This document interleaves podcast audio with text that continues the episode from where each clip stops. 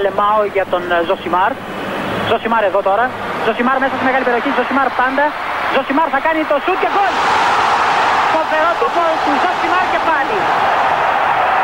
Ο Περέιρα Ζωσιμάρ, είκοσι τεσσάρων χρόνων παίκτης της Βοτακόβο. Να λοιπόν, ο Ζωσιμάρ, ο αποκαλούμενος μαύρος ράμπο από τον πατέρα του, που ήθελε λέει να τον κάνει πυγμάχο και να πάρει τα πρωτεία του Cassius Clay. Τελικά ο ίδιος προτίμησε να γίνει ποδοσφαιριστής και πράγματι φαίνεται τελικά αυτός είχε το δίκιο. Το δίκιο λοιπόν με το μέρος του Ζωσιμάρ. Ακολουθεί προωθητικό μήνυμα από τη Samsung Electronics Ελλάς. Κοίτα, θα σου πω τι γίνεται. Θα το κάνουμε όπως το κάνουμε. Γιατί πλέον έχουμε και παρελθόν πίσω μας. Εντάξει. Όπως το κάνουμε στις μεγάλες διοργανώσεις. Όπως το κάνουμε δηλαδή στο Euro και στο Mundial. Που, που κάνουμε την κουβέντα ενδιάμεσα, όταν έρχεται η ώρα, το knockout δηλαδή. Και αφιερώνουμε λίγο χρόνο παραπάνω σε αυτόν που αποκλείστηκε. Παρότι δεν είναι ο πρωταγωνιστής, διότι άλλη είναι η ομάδα που έχει πάρει την, την πρόκριση και συνεχίζει. Όμως. Πρέπει να σταθείς και να πεις μια κουβέντα λίγο παραπάνω για τον ηττημένο, όχι για κανένα άλλο λόγο, αλλά γιατί, ξέρεις, τώρα αποχαιρετάς, τελείωσε. It's over. Πρέπει να κάνεις ένα recap, ρε παιδί μου, να πεις αυτοί είναι μεν, δεν είναι οι νικητές, αλλά να πούμε τρεις κουβέντες γιατί, γιατί τους αποχαιρετάμε και γιατί για τους νικητές θα πούμε και πιο κάτω. Θα τους βρούμε και στον προημιτελικό, θα τους βρούμε και στον ημιτελικό, θα τους βρούμε και στον τελικό κτλ. Με την ίδια λογική.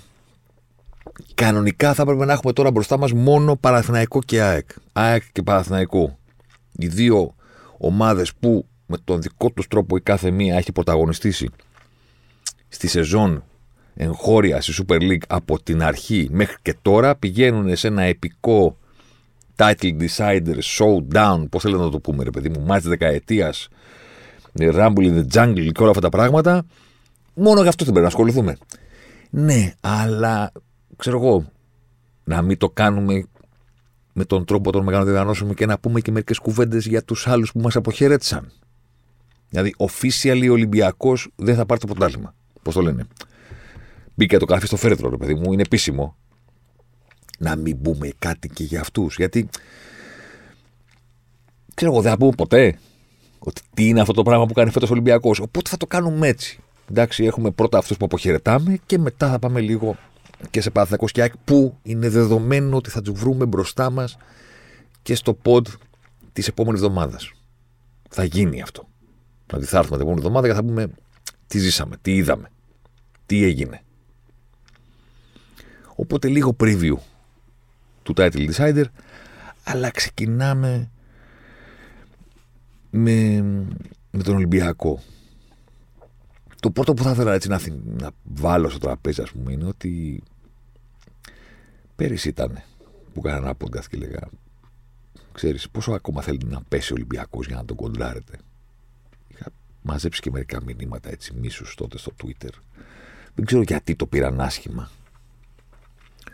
Το συγκεκριμένο πόντι, τη συγκεκριμένη φράση, τη συγκεκριμένη έτσι οπτική οπαδή που δεν είναι του Ολυμπιακού, Παναθηναϊκού και αεξίδες, ότι δεν ξέρω τι τους κακοφάνηκε σε αυτό. Αυτό που έλεγα, ρε παιδί μου, είναι ότι πολύ απλό, ότι ο Ολυμπιακός ο περσινός ήταν πολύ πολύ χειρότερος από τα δικά του στάνταρτ. Τα είπαμε, τα αναλύσαμε εδώ, όπτα ιστορίες, δηλαδή δεδομένα πράγματα. Αυτό που έλεγα, γιατί πείραξε, ότι ρε εσείς, αυτός που δεν κερδίζεται και παίρνει συνέχεια το πρωτάθλημα είναι πενήντα τοις εκατό χειρότερος από ό,τι ήταν πέρυσι.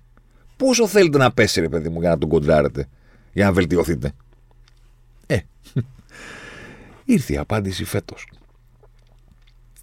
Διότι με έναν τρόπο, να ξέρετε, ο Ολυμπιακός δεν έχει μεγάλη διαφορά από πέρυσι. Δηλαδή, όλο αυτό το συνοθήλευμα και όλο αυτό το, το, το, το παρανοϊκό πράγμα που λέγεται Ολυμπιακός είκοσι είκοσι δύο ή είκοσι είκοσι τρία, ε, όλα αυτά τα πάνω κάτω, όλα αυτά τα εκατομμύρια τα οποία εξοδεύτηκαν για να έρθουν ποδοσφαιριστές που κανένας δεν ξέρει ποιοι είναι, πώς λέγονται, τι νούμερο φορούσαν και όλο αυτό το, το πράγμα το οποίο δεν είναι ποδόσφαιρο. Δεν ξέρω τι είναι, αλλά ποδόσφαιρο δεν είναι. Εντάξει. Επαγγελματικός αθλητισμός δεν είναι. Έφερε τον Ολυμπιακό στο τέλος της χρονιάς να είναι πάνω κάτω η ίδια ομάδα με πέρυσι. Είναι φοβερά αστείο. Κωμικοτραγικό είναι. Αλλά όλο αυτό στο τέλος καταλήγει στο τι, τι, τι ήταν ο Ολυμπιακός φέτος. Ε, κάτι ίδιο με πέρυσι. Υπάρχουν διαφορές, αλλά χοντροκομμένα ο Ολυμπιακός είναι ίδιο με πέρυσι. Δηλαδή στην επίθεση απειλεί λίγο λιγότερο από πέρυσι. και στην άμυνα απειλήσει και λίγο περισσότερο από πέρυσι. Πάνω κάτω ίδια. Τι άλλαξε? Άλλαξε το περιβάλλον. Άλλαξε το ότι βελτιώθηκαν οι άλλοι. Πολύ. Και ταυτόχρονα. Και ο Παναθηναϊκός και η ΑΕΚ. Θα πάμε και σε αυτούς. Αυτό άλλαξε. Θα μπορούσε ο Ολυμπιακός, αν οι αντίπαλοι του επέμεναν σε αυτό που έλεγα πέρυσι, ότι πόσο θέλετε να χειροτερέψει, ρε παιδί μου, να το κοντράρετε, θα μπορούσε να το πάρει και φέτος. Και όπως συνηθίζω να λέω off the record, αλλά να το πω και μια φορά on the record, προσωπικά δεν έχω χειρότερο, ας πούμε, από το να πρέπει να πω καλά λόγια για μια ομάδα την οποία δεν ταξίζει. Ε, δεν αφορά μόνο τον Ολυμπιακό αυτό, αλλά εν πάση περιπτώσει αυτόν συζητάμε τώρα. Εγώ, το, εγώ το λέω με κάθε ειλικρίνεια στο μικρόφωνο. Δεν έχω χειρότερο από το να είναι μια ομάδα η οποία έχει κάνει πράγματα τα οποία δεν είναι σωστά, έχει κάνει πράγματα τα οποία δεν είναι ε, καλά, τα οποία δεν θα πρέπει να τις βγουν, και επειδή έχει πετύχει, και γιατί έχει πετύχει, γιατί υπάρχουν άλλοι που τα κάνουν ακόμα χειρότερα, θα πρέπει μετά να πεις: κοίταξε να δεις, μπράβο, πρωτάθλημα, εκείνο το άλλο. Δεν υπάρχει κάτι χειρότερο. Γιατί εγώ δεν τα πιστεύω κιόλας. Να τους βρήσεις δεν μπορείς κιόλας. Δηλαδή έχουν πάρει το πρωτάθλημα, τι θα τους πεις? Δεν γίνεται. Οπότε είσαι σε μια ενδιάμεση κατάσταση, σαν και αυτό που ξέρεις. Σαν την πεθερά, ρε παιδί μου, που της εύχονται καλά λόγια στο γάμο και χαμο... τι να κάνει? Να πει: εγώ δεν τη θέλω αυτή για νύφη? Για αυτό το αναχαήρευτο που μου, που μου κουβάλισε η... η κόρη μου. Απ' την άλλη, οι άλλοι έχουν καλή προαίρεση. Οπότε έχεις μια μηχανή συγκατάβαση, ας πούμε. Κάπως έτσι κοιτάω κι εγώ. Δεν, είμαι, δεν έχω χειρότερο από το να πρέπει να πω καλά λόγια για ομάδες που δεν τα αξίζουν και τα εισπράττουν μόνο και μόνο επειδή βρέθηκαν άλλοι που τα κάνανε χειρότερα. Είναι, όπως συνηθίζω να λέω, ρε παιδί μου, μπαίνει ένας που είναι ένα εξήντα δύο σε ένα χωριό πυγμαίων. Ο πιο ψηλός από όλους είναι. Άμα το συγκρίνεις με τους πυγμαίους, είναι ο πιο ψηλός από όλους. Εσένα τώρα σου πάει αυτό το ένα εξήντα δύο να του πεις: έλα ρε Λεβέντη, πρώτο μπόι είσαι? Δεν σου πάει. Αλλά αυτός κάθεται δίπλα στους πυγμαίους και σε κοιτάει, ας πούμε, καμαρωτός, κάνει και λίγο έτσι τους ώμους και σου λέει: και κοίταξε με, είμαι ψηλός. Και τώρα εσύ το κοιτάς και του λες: ναι, ναι, μπράβο, συγχαρητήρια. Δεν σου πάει να του πεις: ρε Λεβέντη, περπατάς και τρεμιγεί? Ε, κάπως έτσι. Φετινός Ολυμπιακός δεν ξέρω ε, με ποιο άλλο πρίσμα μπορεί να, να τον εξετάσει κανένας, πέρα από αυτό το, το, το, της παράνοιας, ας πούμε, το fear and loathing in Las Vegas, ας πούμε. Εντάξει. Μιλάμε για μια ομάδα η οποία μόνο στο πρωτάθλημα, μόνο στο πρωτάθλημα, χρησιμοποίησε σαράντα δύο μέχρι στιγμής διαφορετικούς ποδοσφαιριστές. Προσέξτε. Ε, με την είσοδο των πέντε αλλαγών, πλέον ο αριθμός των παικτών, των διαφορετικών που παίζουν σε ένα πρωτάθλημα έχει αυξηθεί για όλες τις ομάδες. Διότι πλέον με τις πέντε αλλαγές μπορεί να βάλεις και πιτσιρίκια πριν καν έρθει το τέλος της σεζόν και είσαι αδιάφορος. Έχουν μεγαλώσει τα ρόστερ, έχει μεγαλώσει ο αριθμός των, των παικτών που υπάρχουν στον πάγκο. Υπάρχει αυτό το πράγμα το οποίο ξέρετε την άποψή μας, την έχουμε καταθέσει στο παρελθόν. Οπότε το να έχουν παίξει πολύ συμβαίνει περισσότερο από ό,τι συνέβαινε και δεν φταίει ο Ολυμπιακός γι' αυτό. Αλλά τριάντα εννέα διαφορετικοί ποδοσφαιριστές βασικοί. τριάντα εννέα διαφορετικοί ποδοσφαιριστές βασικοί σε τριάντα παιχνίδια. τριάντα ένα με το χθεσινό, με την ήττα από τον Άρη. Λες κάτσε, όπα, όπα, όπα, όπα. Δηλαδή πιστεύω ότι θα μπορούσε να γίνει τηλεπαιχνίδι ο φετινός Ολυμπιακός. Δηλαδή ε, να μαζεύονται, ας πούμε, ακρεφνείς οπαδοί του Ολυμπιακού, φανατικοί τώρα, δεν μιλάμε τώρα για τίποτα. Άρρωστοι με την ομάδα και να απαντάνε σε ερωτήσεις που αφορούν μόνο τη φετινή σεζόν. Όχι ποιος είναι πρώτος σκόρερ στην Ευρώπη και πόσα γκολ έχει ο Μήτρογλου και ο Αναστόπουλος, ή οτιδήποτε. Ή ποιος έβγαλε την κάθετη στον τάδε, στον τάδε γκολ κτλ. Όχι. Ολυμπιακός είκοσι είκοσι δύο είκοσι είκοσι τρία. Πώς είναι το Trivial Pursuit? Που πέρα από τις ε, κλασικές εκδόσεις, υπάρχουν και εκδόσεις που αφορούν μια συγκεκριμένη χρονιά ή μια συγκεκριμένη δεκαετία. Να βγει ο Ολυμπιακός είκοσι είκοσι δύο είκοσι είκοσι τρία και να λέει, ξέρω εγώ, ερώτηση: ποιος πρόλαβε να παίξει περισσότερο στο πρωτάθλημα για τον Ολυμπιακό, ο Βρυσάλκο ή ο Μανολάς? Ποιος έπαιξε περισσότερο φέτος στο πρωτάθλημα? Φέτος μιλάμε μόνο.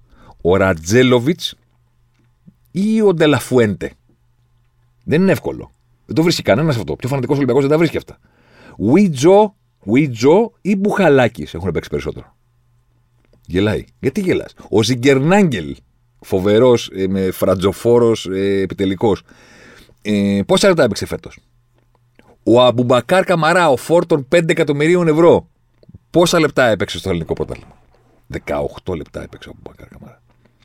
Στον Μπουχαλάκης ε, Ουιτζο, στον Μπουχαλάκης Ουιτζο, δεν ξέρω, ψηφίστε τώρα στο μυαλό σας, πείτε ποιος, ποιος νομίζετε ότι έχει παίξει περισσότερο. Έχει παίξει εκατόν πέντε λεπτά Μπουχαλάκης, εκατόν σαράντα δύο Ουιτζο. Βρυσάλκο Μανολάς, κερδίζει ο Μανολάς, έχει παίξει διακόσια πενήντα ένα λεπτά. Ο Βρυσάλκο έπαιξε εκατόν ενενήντα οκτώ.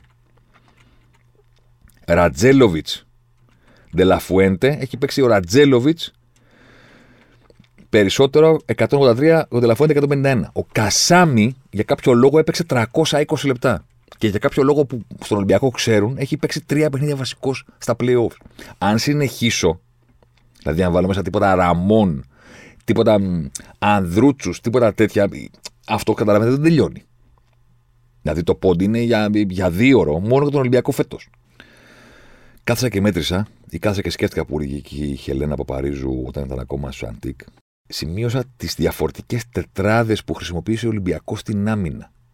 Δηλαδή ξεκινάει πρώτη αγωνιστική. Πας Γιάννα, αντίπαλος. Και παίζουν Ανδρούτσος, Μανολάς, Σισέ, Κούτρης. Μία τετράδα. Δεύτερη αγωνιστική. Άβυλα, Μπα, Σισέ, Ρέαμτσουκ. Δεύτερη διαφορετική. Τρίτη αγωνιστική. Άβυλα, Μανολάς, Μπα, Ρέαμτσουκ. Τρίτη. Έντερ, Βρυσάλκο. Βρυσάλκο, Σοκράτης, Μπα, Ρέαμτσουκ. Τέταρτη. Παίζει με τον Άρη Ολυμπιακός. Βρυσάλκο, Μανολάς, Μπα, Ρέαμτσουκ. Πέμπτη. Γίνεται το μάτι, τον τρώει το σκοτάδι το Μανολά. Πάμε παρακάτω. Έκτη αγωνιστική. Βρυσάλκο, Σοκράτης, Σισέ, Ρέαμτσουκ. Έξι αγωνιστικές, έξι τετράδες. Έβδομη αγωνιστική. Άβυλα, Σοκράτης, Ντόι, Ρέαμτσουκ. Μπαίνει καινούριος. Όγδοη αγωνιστική. Βρυσάη. Δεξιμπάκ. Σοκράτης, Μπα, Ρέαμτσουκ. Όγδοη. Διαφορετική τετράδα. Και έρχεται η ένατη αγωνιστική. Το παιχνίδι με τον Πανατολικό στο Αγρίνιο. Για να κάνει ο Ολυμπιακός για πρώτη φορά παιχνίδι με μία τετράδα που έχει ξαναπαίξει. Παίζει ο Ολυμπιακός στο Αγρίνιο και παίζουν οι Άβυλα, Σοκράτης, Ντόι, Ρέαμτσουκ που είχαν παίξει και με τον Όφι. Και μάλιστα αυτή η τετράδα ξαναέπαιξε και με τον Παναθηναϊκό στη Λεωφόρο και με την ΑΕΚ, ε, τελευταία αγωνιστική του, της κανονικής διάρκειας πρωταθλήματος. Θα μπορούσε κάποιος να πει ότι ωραία, αφού βρέθηκε αυτή η τετράδα, πάνω κάτω ο Ολυμπιακός κάπου εκεί θα σωροπήσει. Όχι. Όχι. Μετά ήρθε με Ροντινέι. Ροντινέι. Καινούργιες τετράδες. Φτιάχτηκε το Ροντινέι, Σοκράτης, Ντόι, Ρέαμτσουκ. Που ήταν η δέκατη τρίτη διαφορετική τετράδα του Ολυμπιακού. Το οποίο έπαιξε για πρώτη φορά με τον Ιωνικό εκτός και έπαιξε συνεχόμενα παιχνίδια με Βόλο, με Άρη, με Ατρόμητο. Χάλασε με τον Όφη γιατί μπήκε ο Ρέτσος και ξανά έπαιξε και με τον ΠΑΟΚ. Τελευταία φορά ήταν αυτή με τον ΠΑΟΚ. Τελευταία εμφάνιση. Και από τότε έχουν βγει άλλες. Ροντινέι, Ντόι, Μπα, Ροντινέι, Σοκράτης, Μπα, Ρέαμτσουκ και φτάσαμε με την ΑΕΚ στην τριάρα στο Καραϊσκάκης. Ο Ολυμπιακός έπαιξε με την εικοστή διαφορετική τετράδα του στην άμυνα. Προσέχετε, εικοστή. Ροντινέι, Σισέ, Μπα, Ρέαμτσουκ. Με την ΑΕΚ. Και ήρθε και το τελευταίο παιχνίδι στο Βικλάνς Βικελίδης, δεύτερη ήταν του Ολυμπιακού στο ίδιο γήπεδο, με το ίδιο σκορ. Και παίξανε Ανδρούτσος, Σοκράτης, Μπα, Ρέαμτσουκ. εικοστή πρώτη. Αυτό δεν είναι ποδόσφαιρο. Αυτό είναι τζόκερ. Δηλαδή, τέσσερα νούμερα και τζόκερ ο Πασχαλάκης. Ή τζόκερ ο Βασλίκ, ο Βατσλίκ. Είναι σημεία διαφορετικές τετράδες στην άμυνα. Καταλαβαίνω ότι οι φίλοι του Ολυμπιακού έχουν κουραστεί φέτος να βλέπουν την ομάδα τους να τρώει, ξέρω εγώ, αυτόν γκολ. Αυτό που κάνω μπα, ας πούμε, χθες το βράδυ είναι μυθικό αυτόν γκολ. Εντάξει, έχει βάλει ο Σαμασέκου, ο Ρέτσος έδινε την μπάλα, έχουν βάλει αυτόν γκολ. Το βλέπεις. Και καταλαβαίνω ότι πρέπει να υπάρχει μια διαφωνία, ας πούμε, στα καφενεία και στις καφετέριες, ότι ο Ολυμπιακός έχει πρόβλημα επειδή αυτοί είναι άσχετοι και βάζουν αυτόν γκολ, ή αυτοί βάζουν αυτόν γκολ επειδή ο Ολυμπιακός δεν έγινε ποτέ μια ομάδα η οποία, ξέρω εγώ, λειτουργεί σαν ομάδα. Γιατί το να παίζεις άμυνα, ξέρετε, είναι ομαδικό σπορ. Δεν είναι ατομικό, δεν είναι.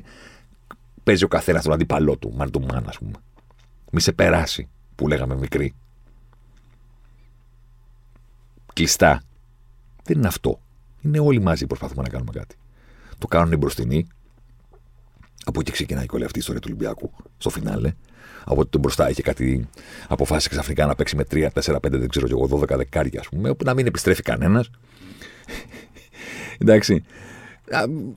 Να, είναι εκεί, ρε παιδί μου, Αλέγρι, ξέρω εγώ. Μετά προσθέσανε και επιθετικογενή μπακ, βάλανε και τον Ροντινέι. Δηλαδή το είδαν αυτό στον Ολυμπιακό, ας πούμε. Το πώς ήταν εκείνη τη στιγμή η ομάδα του Ολυμπιακού, κάποια στιγμή που κατέληξε ο Μίτσελ ότι αυτοί είμαστε και πηγαίνουμε. Και είπαν, α, ξέρετε τι χρειάζεται τώρα αυτό. Χρειάζεται ένα μπακ, ρε παιδί μου, να είναι πάνω, ψηλά. Γιατί τα έχουμε λύσει όλα τα υπόλοιπα. Έχουμε αμυντική λειτουργία, δεν έχουμε κανένα πρόβλημα. Ακόμα και να υπήρχε προστασία από τους προστινούς που δεν υπήρχε ποτέ. Ακόμα και να υπήρχε η ατομική ποιότητα στους στόπερ που πάλι δεν υπήρχε ποτέ. Το στοιχειώδες που χρειάζεται, το ελάχιστο, είναι ομοιογένεια, ρε παιδί μου. Δηλαδή, ακόμα και η χειρότερη τετράδα αμυντική του κόσμου από ποδοσφαιριστές οι οποίοι, ας πούμε, ξέρω εγώ, είναι για γέλια, άμα παίζουν συνέχεια μαζί, ξέρω εγώ, κάτι μπορεί να καταφέρουν. Εδώ μιλάμε τώρα. Δεν έχει ξαναγίνει αυτό. Δεν μπορεί να έχει ξαναγίνει αυτό. Επαναλαμβάνω, χωρίς τραυματισμούς. Γιατί υπάρχει και αυτό. Υπάρχει και το ενδεχόμενο να αναγκαστείς να βάλεις τόσους διαφορετικούς επειδή έχεις τραυματισμούς. Δεν έχει τραυματιστεί κανένας. Δηλαδή, ο Βρυσάλκο που έπαιξε στα αρχή δεν έφυγε επειδή τραυματίστηκε. Ο Μανολάς δεν έφυγε επειδή τραυματίστηκε. Ο Άβυλα δεν έφυγε επειδή τραυματίστηκε. Ο Ντόι δεν τον έφαγε το μαύρο σκοτάδι επειδή τραυματίστηκε. Ο Σισέ κάποια στιγμή εμφανίστηκε δεν τον έφαγε το μαύρο σκοτάδι. Το ίδιο με τον Μπάτορα. Από την απέναντι πλευρά μόνο έπαιξε περισσότερα παιχνίδια ο Ρέαμτσουκ, ο Ρέαμτσουκ που του βάζανε και αυτού κάτι, κάτι κούτρι του έχουν βάλει, του φέρανε ένα αραμόν εκεί. Μέχρι και ο Βρυσάλκο έχει παίξει αριστερά μια φορά. Με το Λεβαδιακό. Είναι είκοσι μία διαφορετικές τετράδες. Αν προσέφερα και τους τροματοφυλάκες, δηλαδή. Και τζόκερο Βάτσλικ. Και τζόκερο Πασχαλάκης. Κάπως έτσι, ας πούμε, μπορεί να λέω ότι στην, οι αριθμοί του Ολυμπιακού να είναι σχεδόν οι ίδιοι. Παρόμοιοι, κοντινοί με την περσινή σεζόν, αλλά υπάρχουν και διαρρυθμοί που λες εδώ πέρα τι έχει γίνει. Ο Ολυμπιακός αυτή τη στιγμή, ας πούμε, έχει δεχτεί τριάντα μία μεγάλες ευκαιρίες στο πρωτάθλημα. Για να έχετε τάξη μεγέθους, ο Παναθηναϊκός έχει δεχτεί δώδεκα. Η ΑΕΚ είκοσι, που είναι οι ομάδες με τις δύο καλύτερες φετινές επιδόσεις. Η περσινή επίδοση του Ολυμπιακού ήταν δεκαεννέα μεγάλες ευκαιρίες. Και τώρα είναι στις τριάντα μία. Επίσης, πέρυσι του Ολυμπιακού αυξάνονταν και πρόπεση, γιατί έπαιρνε και στα play-off και ήταν και αλέγρος, γιατί στο φινάλι το είχε πάρει το αποτέλεσμα, οπότε δεν τον νοιάζει και πάρα πολύ. Να κρατήσει βελτιωμένη την επίδοση του, ας πούμε. Το δεκαεννέα είκοσι, που ήταν η πρώτη χρονιά που είχαμε όπτα στο ελληνικό αποτέλεσμα, ο Ολυμπιακός τελείωσε και τα play-offs και οι αντίπαλοι του είχαν δεκαεπτά μεγάλες ευκαιρίες. Είναι η καλύτερη επίδοση που έχει καταγραφεί μέχρι σήμερα. Και φέτος είναι στις τριάντα μία. Το φοβερό είναι ότι χάρη στον Πασχαλάκη και κάποια τύχη, ας πούμε, παραπάνω, δεν είναι ότι το έχει πληρώσει κιόλας. Δηλαδή, σε αυτές τις τριάντα μία μεγάλες ευκαιρίες που είχαν οι αντίπαλοι του Ολυμπιακού μέχρι τώρα το πρωτάθλημα, ο Ολυμπιακός έχει φάει εννέα γκολ. είκοσι εννέα τοις εκατό είναι αποτελεσματικότητα των αντιπάλων του. Ενώ ο μέσος όρος είναι, όπως έχουμε ξαναπεί, κάπου στο σαράντα. Δηλαδή, θα, θα μπορούσε να έχει φάει και ένα-δύο γκολ παραπάνω. Και τυχερός είναι. Έστειλα ένα mail, ξέρεις τι, γιατί με τριγάνε αυτά, ρε παιδί μου. Με, με, με, με, με τριβελίζουν και λέω, ωραία, θα πας, ας πούμε, στο μικρόφωνο και θα τους πεις ότι, παιδιά, αυτό δεν έχει ξαναγίνει ποτέ στην ιστορία. τριάντα εννέα διαφορετικούς παίκτες βασικούς στην ενδεκάδα, δεν γίνεται να πας καλά. Δεν θα είναι πιο ωραία να μπορείς να πεις και στο μικρόφωνο, αν έχει ξαναγίνει αυτό, ποιος το έχει ξανακάνει? Ε, και έστειλα ένα mail και στα παιδιά που έχουν την database όλων των πρωταθλημάτων και όλων των ομάδων μπροστά τους και τους λέω, εσείς μπορείτε να μου βοηθήσετε. Ο Ολυμπιακός έχει χρησιμοποιήσει τριάντα εννέα διαφορετικούς βασικούς παίκτες στην δεκάδα του. Μπορείτε να μου πείτε τα τελευταία δέκα χρόνια στα δέκα μεγαλύτερα πρωταθλήματα της Ευρώπης πόσες ομάδες και αν έχουν χρησιμοποιήσει περισσότερους? Θέλω να μου πείτε αυτό. Ε, και μου ήρθε ένα mail και μου λέει καμία ομάδα. Προσέξτε, μιλάμε για δέκα χρόνια, δέκα πρωταθλήματα. Μιλάμε για εκατό διαφορετικές σεζόν. Σε αυτές τις εκατό διαφορετικές σεζόν, βάλτε τώρα πόσες ομάδες έχει κάθε πρωτάθλημα. Κάποιες έχει, κά, κάποια πρωταθλήματα έχουν δεκαέξι, κάποια έχουν δεκαοκτώ, κάποια έχουν είκοσι ομάδες. Μιλάμε για εκατό διαφορετικές σεζόν. Και το πολλαπλασιάζουμε με το δεκαπέντε, δεκαέξι, δεκαεπτά, κάπου εκεί. Και λες, πες μου, μαγικέ υπολογιστή, πόσοι έβαλαν παραπάνω από τριάντα εννέα διαφορετικούς ποδοσφαιριστές να παίξουνε βασικοί? Και απαντάει ο υπολογιστής, κανένας. Για την ακρίβεια, η Σταντάρ Λιέγης έχει βάλει και αυτή τριάντα εννέα διαφορετικούς ποδοσφαιριστές το δεκαπέντε δεκαέξι. Δηλαδή, that's the number to beat. Αν ο Ολυμπιακός βάλει έναν ακόμα, δηλαδή αν παίξει βασικός ο Κρίστινσον σε ένα από τα παιχνίδια τα, τα, τα επόμενα, δεν ξέρω κι εγώ ποιος άλλος που μπορεί να εφευρεθεί, ας πούμε, ε, θα κάνει το σαράντα και θα είναι μόνος του. Ιστορικό ρεκόρ. Η Σταντάρ Λιέγης το δεκαπέντε δεκαέξι έβαλε και εκείνη τριάντα εννέα ποδοσφαιριστές. Τερμάτισε έβδομη. Η ίδια ομάδα, που κάτι πρέπει να το κοιτάξω λίγο, αλλά δεν είχα το χρόνο να δω τι κάνουν αυτοί εκεί, γιατί, το, γιατί έχουν δύο χρονιές με τόσους ποδοσφαιριστές, το δεκαέξι δεκαεπτά είχε τριάντα οκτώ ποδοσφαιριστές. Ένα την τερμάτισε. Η Σαλερνιτάρνα, αυτός ο γίγαντας του Ιταλικού ποδοσφαίρου, έβαλε τριάντα οκτώ ποδοσφαιριστές πέρυσι. Βγήκε δέκατη έβδομη, γλίτωσε τον υποβασμό τελευταία αγωνιστική. Η Κασιέρι Σπορ το δεκαεννέα είκοσι έβαλε τριάντα οκτώ διαφορετικούς ποδοσφαιριστές στην ε, Τουρκία. Βγήκε πρώτα-τελευταία, δεν υποβιβάστηκε μόνο και μόνο επειδή οι Τούρκοι λόγω πανδημίας εκείνη τη χρονιά δεν υποβίβασαν κανέναν. Η Καρτεμίρ Καραμπουκσπορ, άλλος γίγαντας παγκοσμίου ποδοσφαίρου, Turkish Super League, το δεκαεπτά δεκαοκτώ, έβαλε και εκείνη τριάντα οκτώ διαφορετικούς ποδοσφαιριστές. Τερμάτισε τελευταία στην Τουρκία και υποβιβάστηκε. Και σε προηγμένο πρωτάθλημα, για να βρει κάποιος ομάδα που να έχει πλησιάσει το εξωφρενικό νούμερο των τριάντα εννέα διαφορετικών ποδοσφαιριστών στη βασική ενδεκάδα, βρίσκει τη Μονακό, που το δεκαοκτώ δεκαεννέα χρησιμοποίησε τριάντα επτά διαφορετικούς ποδοσφαιριστές στη βασική της ενδεκάδα. Και τερμάτισε στη League One δέκατη έβδομη και γλίτωσε τον υποβιβασμό την τελευταία αγωνιστική για μία θέση. Αν όλο αυτό σας φαίνεται ποδόσφαιρο, επαγγελματικός αθλητισμός, μπάσκετ, δεν ξέρω και εγώ τι, οκ, okay, καμία αντίρρηση. Και νομίζω ότι με αυτή την περιγραφή που μόλις έκανα καταλαβαίνετε τι εννοώ, ότι δεν υπάρχει κάτι χειρότερο από το να πετυχαίνουν ομάδες που κάνουν τέτοια πράγματα και να πρέπει να τους πεις και μπράβο. Και ο Ολυμπιακός θα μπορούσε, αν δεν είχαν βελτιωθεί ο Παναθηναϊκός και η ΑΕΚ, με όλα αυτά τα οποία μόλις περιέγραψα, να είχε πάρει ελλείψη ανταγωνισμού και μόνο για αυτόν τον λόγο και το φετινό πρωτάθλημα. Εγώ θα πω ευτυχώς που μετά από τέτοιες επιλογές, μετά από τέτοιο προγραμματισμό που δεν μπορεί να τον πει με αυτή τη λέξη, δεν πήρε και το φετινό και να πρέπει να το πούμε και μπράβο. Να δικαιωθεί δηλαδή αυτή η πολιτική, να την πω πολιτική, πώς να την πω.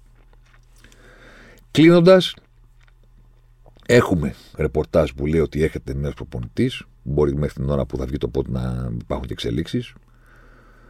Εγώ κρατάω αυτό που ακούω από το ρεπορτάζ, είναι ότι ετοιμάζεται για νέο μπαράζ αποκτημάτων ο Ολυμπιακός. Κοιτάει παίχτες σε όλες τις θέσεις. Οπότε καταλαβαίνετε, δεν ξέρω, ποιοι θα μείνουν από τους φετινούς, ποιοι θα έρθουν, ποιοι θα φύγουν. Ένα πράγμα δηλαδή τρομερό. Μέχρι τότε θα κάνουμε και μία ακόμα ερώτηση. Ποιος έπαιξε περισσότερο στο πρωτάθλημα, ο Γκάρι Ροντρίγκες ή ο Ανδρούτσος? Γελάς. Απαντήστε γρήγορα, ο καθένας μόνος του, σπίτι του ή στο αυτοκίνητο ή όπου ακούτε το Ζωσιμάρ. Εντάξει. Η σωστή απάντηση είναι Γκάρι Ροντρίγκες τέσσερα εβδομήντα επτά λεπτά, Ανδρούτσος τέσσερα εξήντα πέντε. Εντάξει, μείνετε συντονισμένοι. Κάθε μία ώρα έχουμε νέα ερώτηση για το φετινό Ολυμπιακό. Τηλεφωνήστε και κερδίζετε πλούσια δώρα. Αφήνουμε τα τραγελαφικά και πάμε στα επικά. Στη στιγμή να κάνουμε τις νύχτες μας επικές. Νέο Samsung Galaxy ες είκοσι τρία Ultra. Ναετόγραφη με ευκρίνεια και λεπτομέρεια για νυχτερινές λήψεις άνευ προηγουμένου. Τι σημαίνει ένας προηγουμένου? Ότι τα κάνει μόνο του το ρημάδι, το φοβερό Samsung Galaxy ες είκοσι τρία Ultra μόνο του, και μετά βλέπεις φωτογραφίες με όλους τους υπόλοιπους και λένε «Α, η δική σου είναι καλύτερη, για στυλτή, για στυλτή, για στυλτή». Αν δεν είστε αυτοί που θέλουν να στέλνουν, μην το επιχειρήσετε. Ή μην τις δείχνετε σε φίλους σας. Αν είστε αυτοί που ψωνίζεστε με το να λένε οι άλλοι «Η δική σου φωτογραφία είναι καλύτερη», νέο Samsung Galaxy ες είκοσι τρία Ultra είναι η απάντηση. Με φοβερό νυχτερινό ουρανό, με λήψη Expert Raw. Και τι σημαίνει Epic? Epic σημαίνει Title Decider. Epic σημαίνει τελικός πρωταθλήματος. Epic σημαίνει Παναθηναϊκός ΑΕΚ, ΑΕΚ εναντίον Παναθηναϊκού. Έλεγα και πριν την βόλυμη αγωνιστική ότι δεν θέλω στραβοπατήματα, δεν θέλω ιστορίες, δεν θέλω περίεργα πράγματα στο Βόλο ή στο ΑΕΚ ΠΑΟΚ. Θέλω νίκη και για τις δύο ομάδες. Θέλω να πάνε στη ψηλοφόρο, να σφυρίξει ο διαιτητής και να είναι ισόβαθμες. Με τον Παναθηναϊκό να έχει μέχρι να παίξουν την ισοβαθμία, διότι είχε τερματίσει πάνω από την Ένωση στην κανονική διάρκεια του πρωταθλήματος. Θέλω να ζήσω αυτό, να σφυρίζει ο διαιτητής και να παίζουν δύο ομάδες μεταξύ τους για το πρωτάθλημα, χωρίς να εξαρτώνται από άλλα παιχνίδια, χωρίς ναι μεν και χωρίς τέτοιες ιστορίες. Πότε ήταν που έκανα την πρόβλεψη ότι δεν βλέπω να το αντέχει η χώρα, να πηγαίνουν πολλές ομάδες για τον τίτλο? Είχα πει τότε ότι η χώρα δεν το αντέχει όταν πηγαίνουν για δύο, όταν πηγαίνουν δύο ομάδες για το πρωτάθλημα. Πόσο μάλλον τώρα να πάνε τρεις, τέσσερις, δηλαδή, οκ. Okay.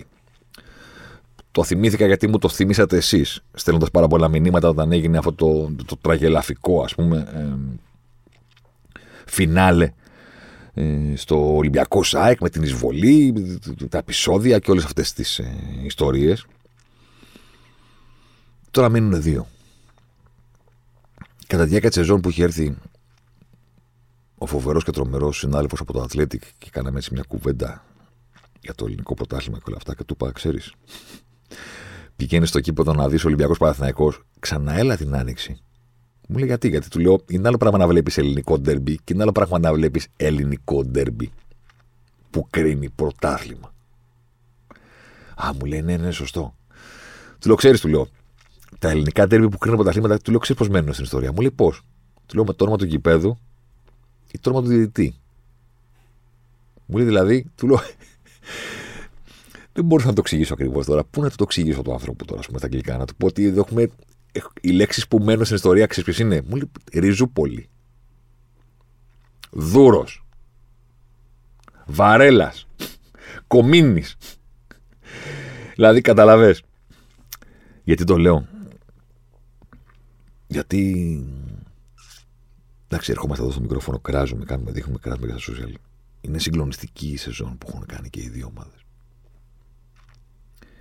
Είναι σπάνιες ποδοσφαιρικές ιστορίες το πώς ο φετινός Παναθηναϊκός και η φετινή ΑΕΚ έχουν φτάσει να παίζουν μεταξύ τους το πρωτάθλημα, όχι μόνο γιατί ο Ολυμπιακός αποφάσισε να είναι θίασος και όχι ποδοσφαιρικό σωματείο, αλλά γιατί πρώτα εκείνες, πρώτα ο Παναθηναϊκός, πρώτα η ΑΕΚ, όχι με, πα, με, με ίδιο τρόπο αλλά με παρόμοια λογική, κατάφεραν να εκτοξεύσουν το δικό τους ταβάνι,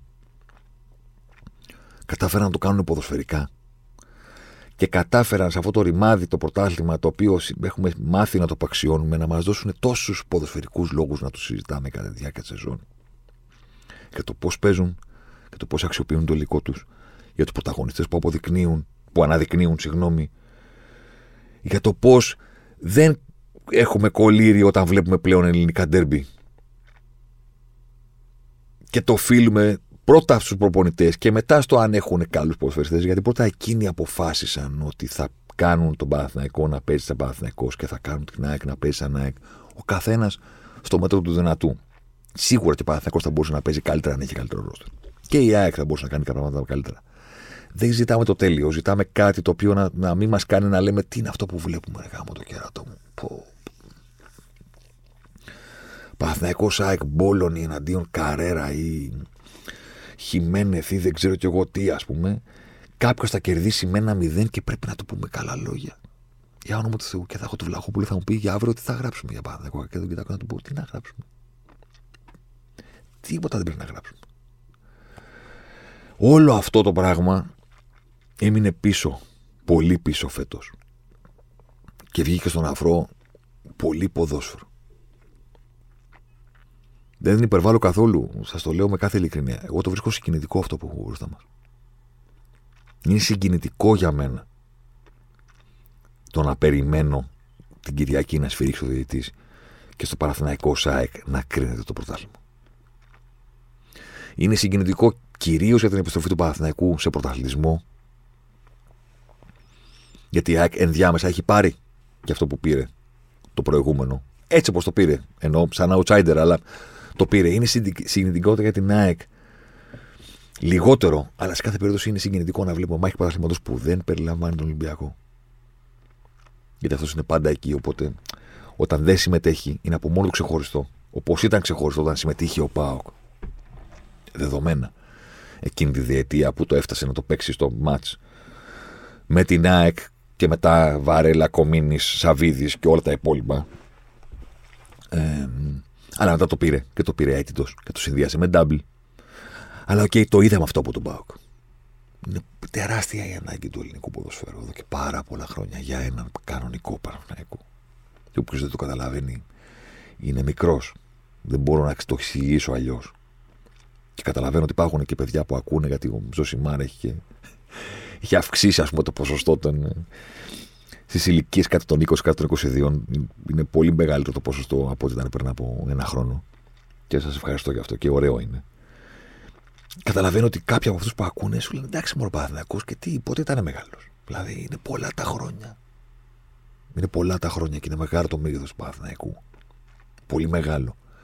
Για να λέμε ότι το ελληνικό ποδόσφαιρο δεν έπαθε και τίποτα που μίκρινε ο Παναθηναϊκός. Πώς δεν έπαθε. Πώς δεν έπαθε. Για να μην πάω την κουβέντα στο ότι έπαθε εκτός συνόρων. Με το να μην έχει τον Παναθηναϊκό ως Παναθηναϊκός. Όχι ότι φταίει μόνο αυτό, αλλά καταλαβαίνετε τι θέλω να πω. Αλλά και εντός συνόρων τι εννοείται.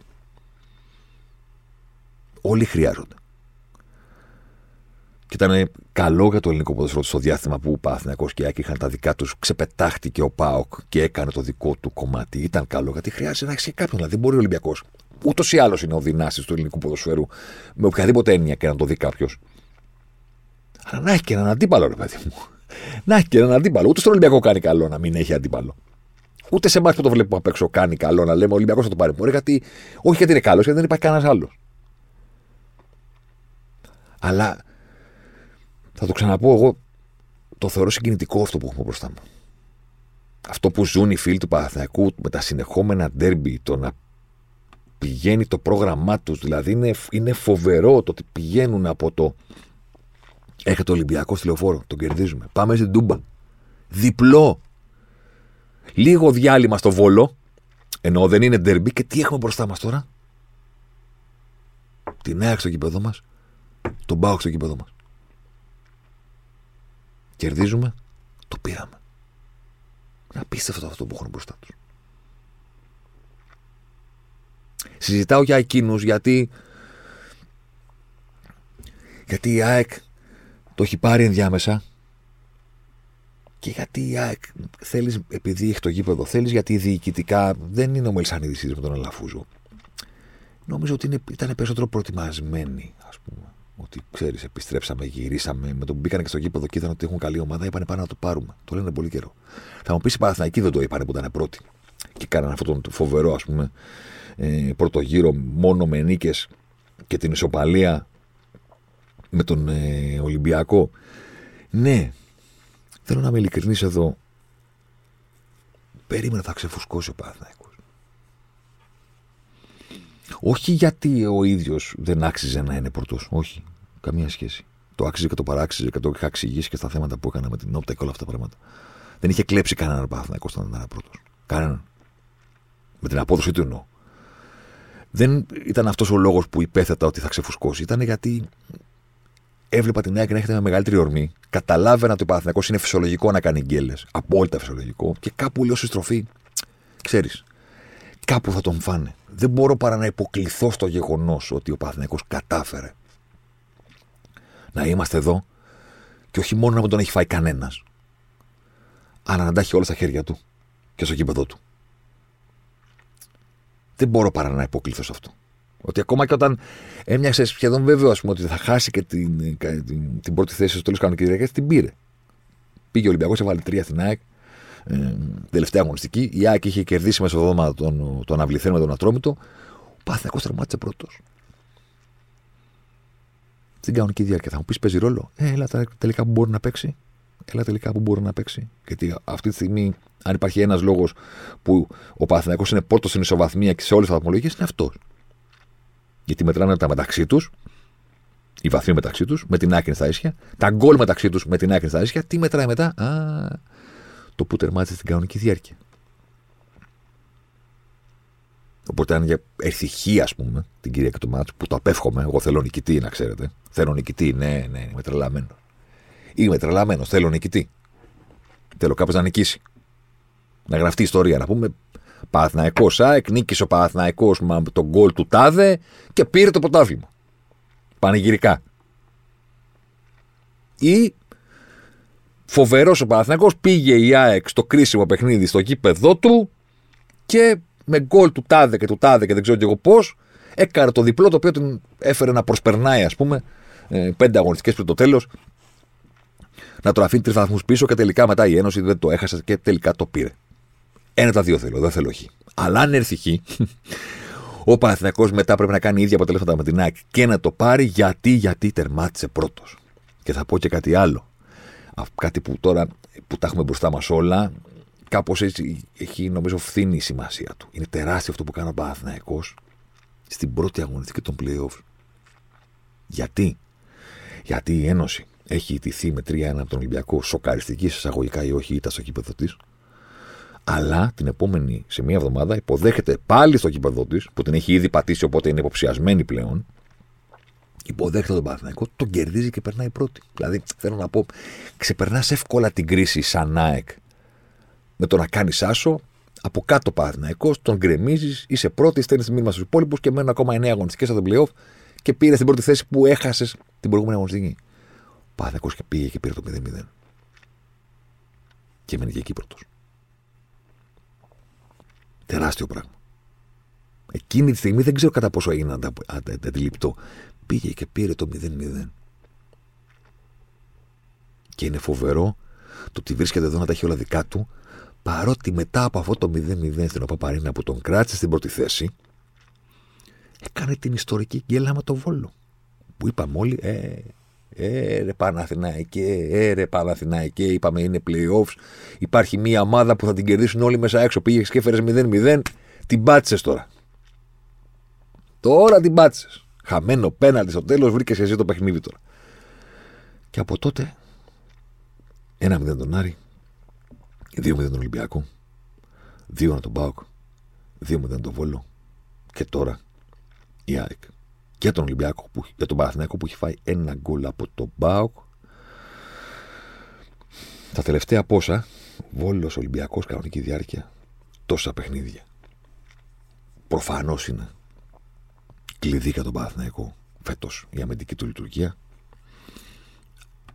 Το πρόβλημα για τον Παναθηναϊκό ήταν ότι στην πορεία απέκτησε καλή λειτουργία και η ΑΕΚ. Οπότε δεν ήταν το, ήταν το πλεονέκτημα του Παναθηναϊκού μόνο. Η Ένωση είναι αυτή, αυτή τη στιγμή ομάδα ταυτόχρονα που απειλεί περισσότερο και απειλείται και λιγότερο από τους υπόλοιπους.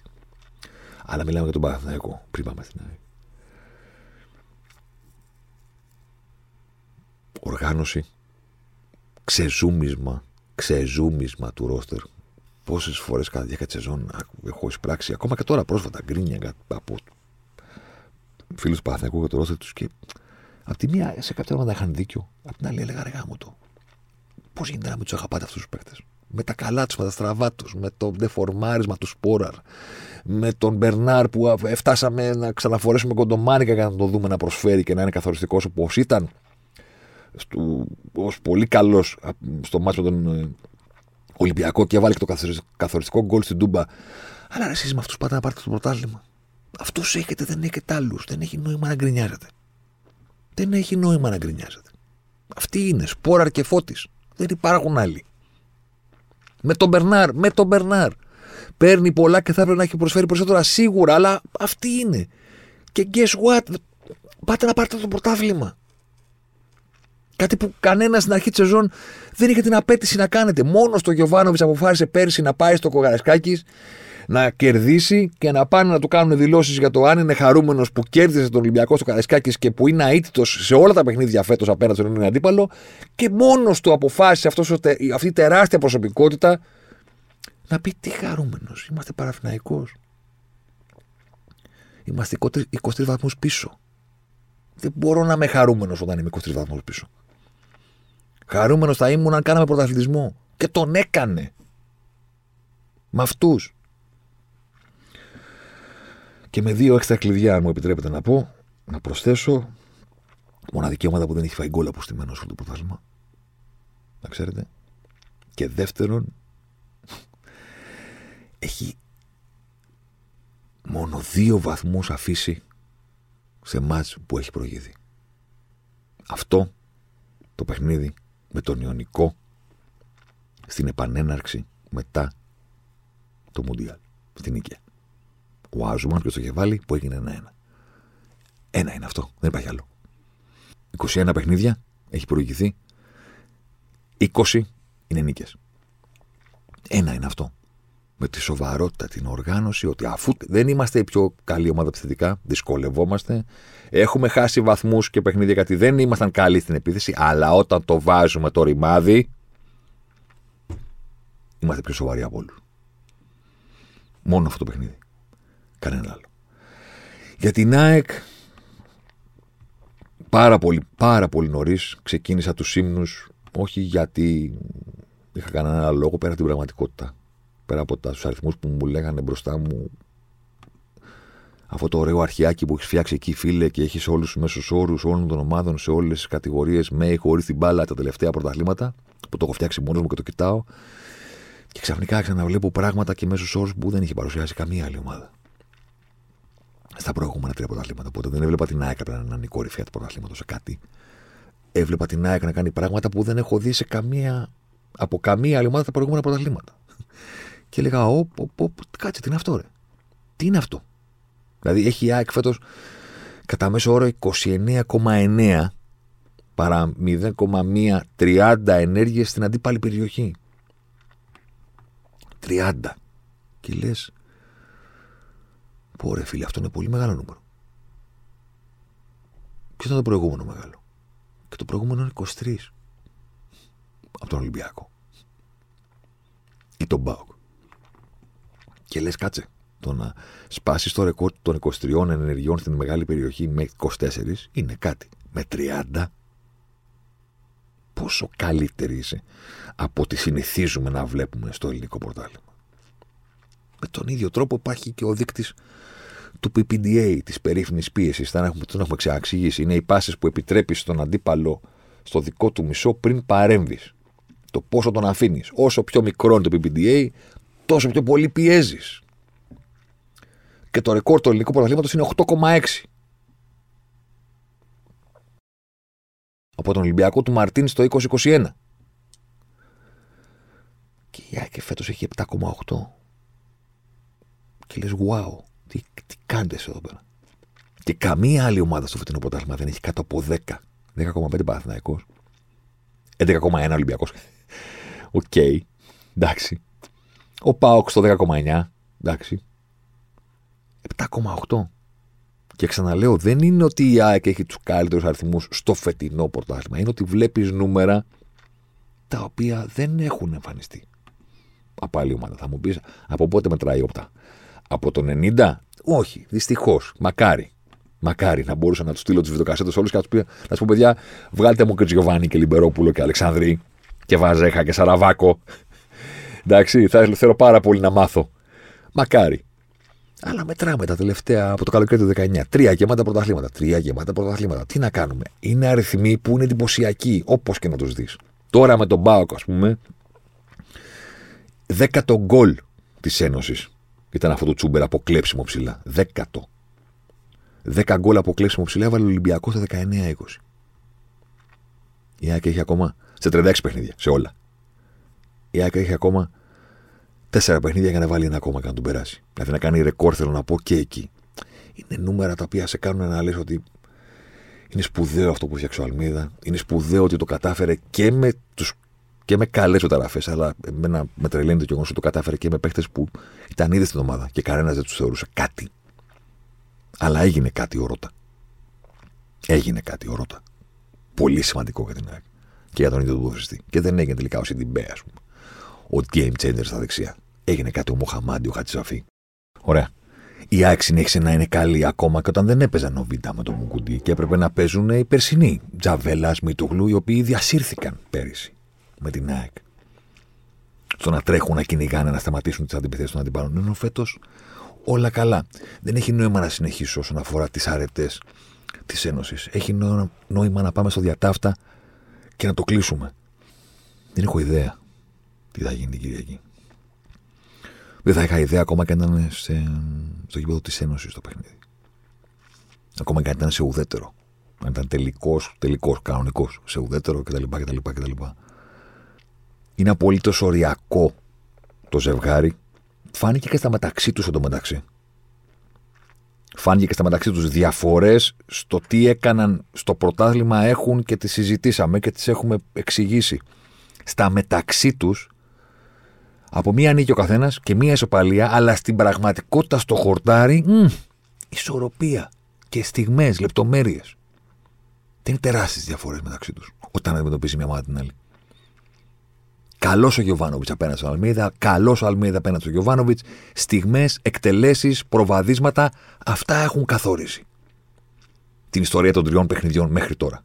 Στο τέταρτο, μάλλον, θα πρέπει κάποιος να ξεχωρίσει. Μου φαίνεται δύσκολο, όχι ότι απίθανο, αλλά δεν ξέρω, δεν φαντάζομαι κάποιον να ξεχωρίζει με την απόδοσή του. Ακόμα και νικητής να υπάρξει, δηλαδή, το φαντάζομαι να προκύπτει μέσα από αυτό που είπα. Λεπτομέρειες, στιγμές, αποτελεσματικότητα. Κάτι τέτοιο. Δύο, με απόλυτη ειλικρίνεια. Δεν έχω κατασταλάξει ακόμα ποιον είμαι. Δεν ξέρω. Είναι καμιά φορά αυτό που λένε ότι ξέρεις, όταν τον δεις να συμβαίνει όμως, τελικά, εκείνη τη στιγμή ίσως πιστείς για το τι ήθελες τελικά περισσότερο. Στο πριν, το δω, δεν έχω κατασταλάξει ακόμα ποιον είμαι. Είναι φοβερή προσπάθεια και των δύο και έρχομαι στο φινάλε του πόντ να το ενώσω με αυτό που έγινε, ας πούμε, σήμερα που γράφουμε, τον αποκλεισμό του Μιλγουόκι και την, ε, τις ατάκες του Γιάννη στη συνέντευξη τύπου που κάτι μου λέει ότι θα μείνουν έτσι στην ιστορία και θα τη συζητάμε για χρόνια, την απάντηση για το αν, υπάρχουν, αν υπάρχει αποτυχία στον αθλητισμό, αν υπάρχουν βήματα. Την ατάκα στον δημοσιογράφο, δηλαδή εσύ κάθε χρονιά που δεν παίρνεις προαγωγή έχεις αποτύχει.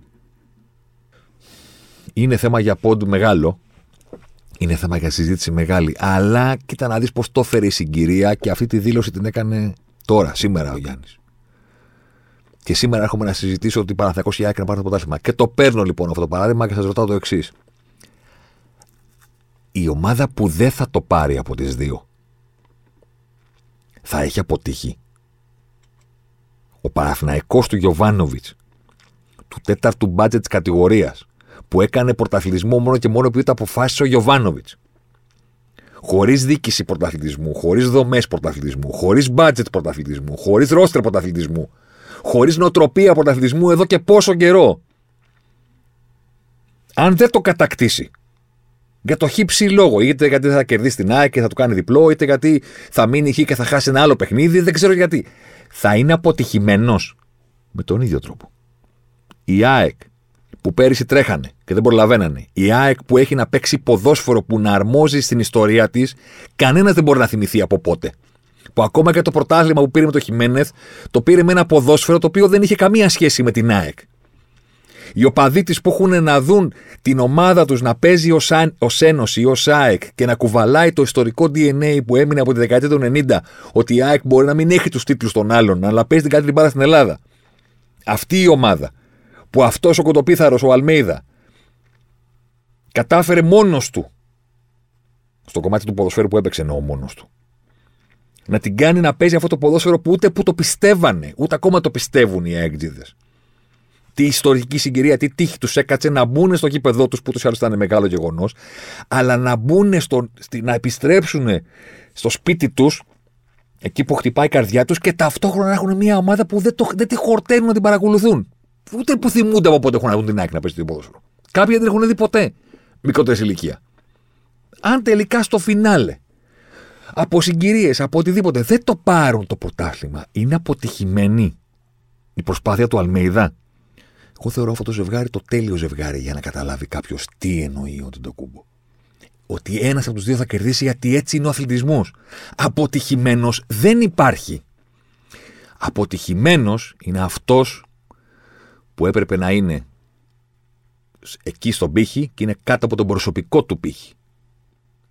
Που έπρεπε να είναι καλύτερος. Εσείς θέλετε να μου πείτε ότι τώρα, τον Απρίλιο, τέλος Απριλίου, η ΑΕΚ είναι χειρότερη από αυτό που περιμένατε να είναι το ξεκίνησε σεζόν, ή πάρα πολύ καλύτερη τόσο σε απόδοση όσο και σε βαθμολογία?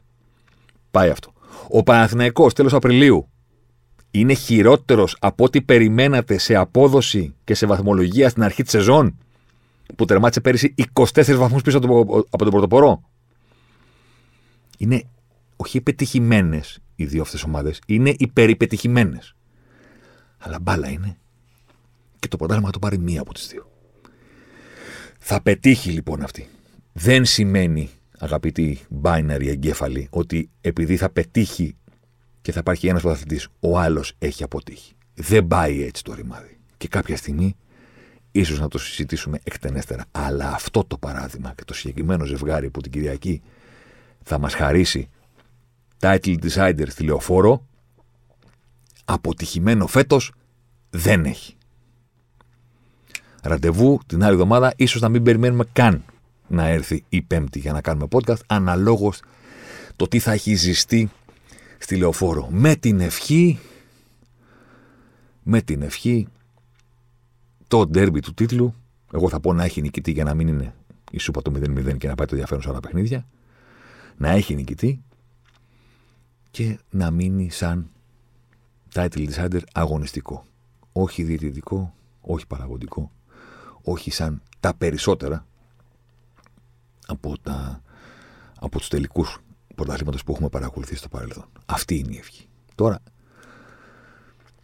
το πώς θα χαρώ και αν θα χαρώ και ποιον τελικά θα καταφέρω να θα, θα πάει η καρδιά μου να υποστηρίξω κατά τη διάρκεια, μπορεί να σας το πω την επόμενη εβδομάδα. Θα δούμε. Να είστε καλά.